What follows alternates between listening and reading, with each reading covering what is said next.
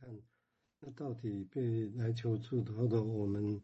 怎么他他们怎么样看我们，或者怎么样看金融危机？我坦白讲，我也觉得必须还是确认，其实是手之有限的，手之有限的。哦，因为人真的要完全知道对方怎么样，我觉得是手之有限。但是虽然这个就像在没最近有一章啊，在准备上课之前就读到 Marita 姐的一个。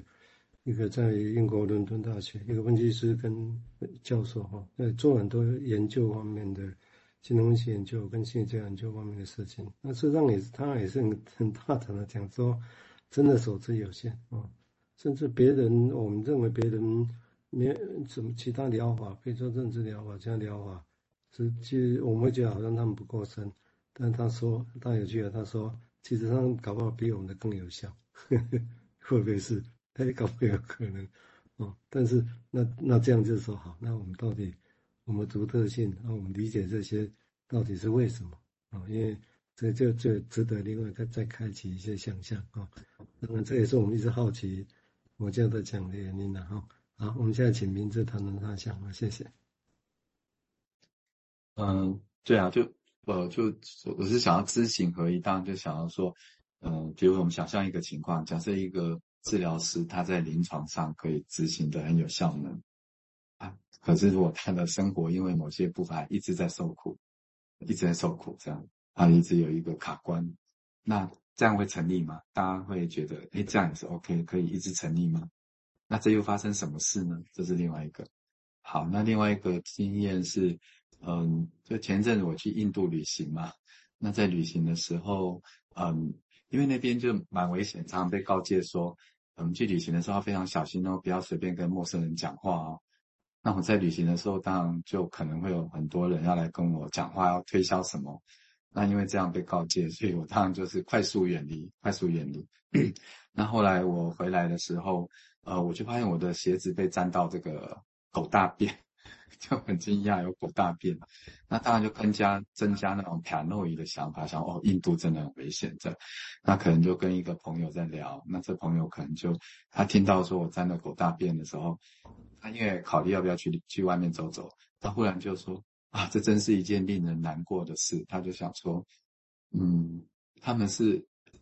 辛苦到这种程度，为了要希望能够擦你的鞋，还要去给你沾上狗大便。然后他说他听了这样，他是觉得蛮伤心的啦，就是说一个人呃要到什么程度，要用这个情况来获得生计的那种感觉。啊，这个我就有一种感觉说，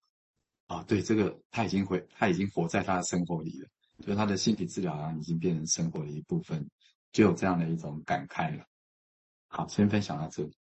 好吧，这感慨让我联想啊，谢谢，这已经这一段我们可以联想。刚因为又是名字电影，我又想到。我他我最喜欢的一个导演，安哲罗·普洛斯，一个是希腊导演，都他的电影我都觉得超好的，但是不是很容易懂，他剪接也很偏差。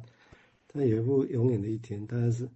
那一部应该是最容易懂，就一个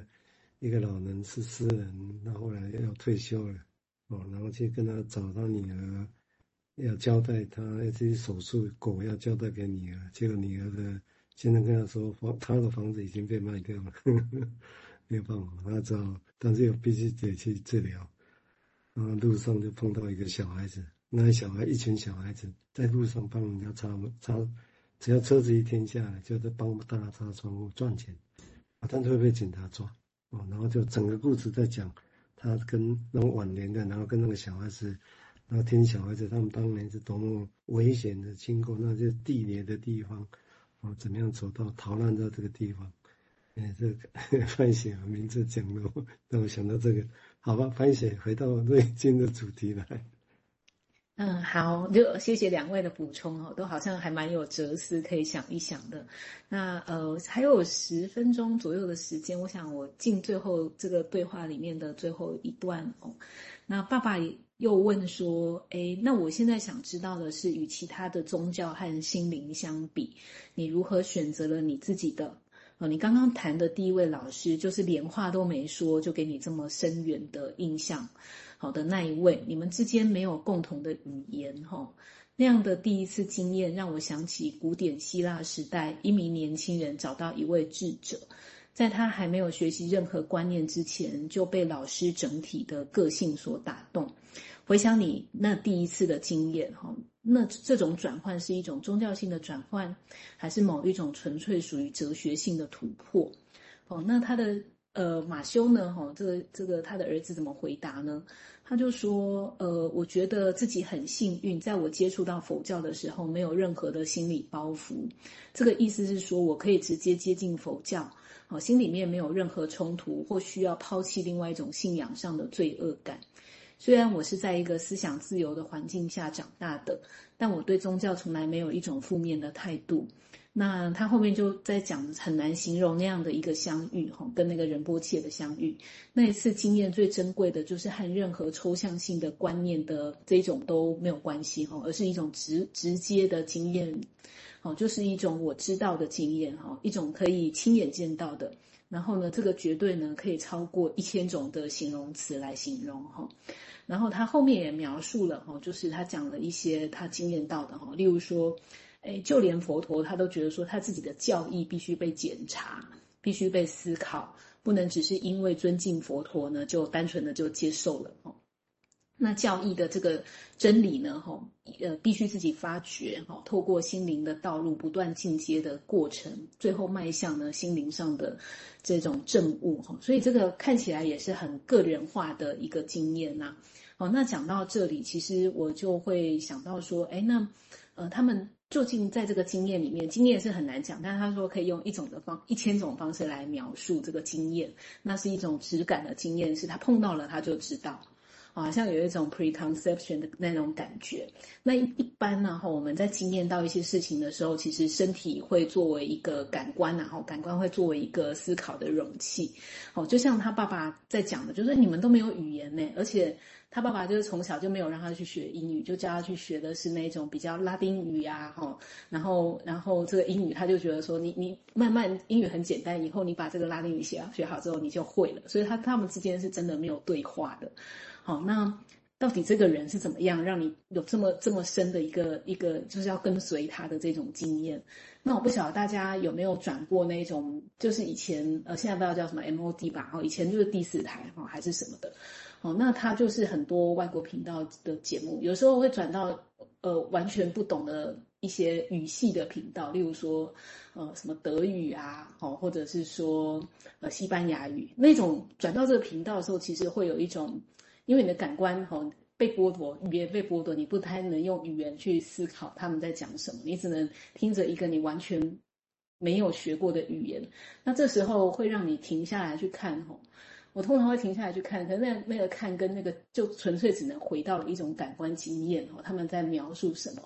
哦，然后当你的语言系统被关掉的时候，其他其实其他的东西会活络起来了，哦，会经验的东西会跑出来，就是他们在讲些什么，然后从那个语气跟态度，他在描述事情的方式，他在他在在意什么东西。如果你不去看字幕的话，其实那个是一个蛮有经验性的东西哈。那回来就是说，哎，其实身体会变成是一种思考的容器哈。那我就想到说，维尼卡他曾经就提出了这个 Psyche-Soma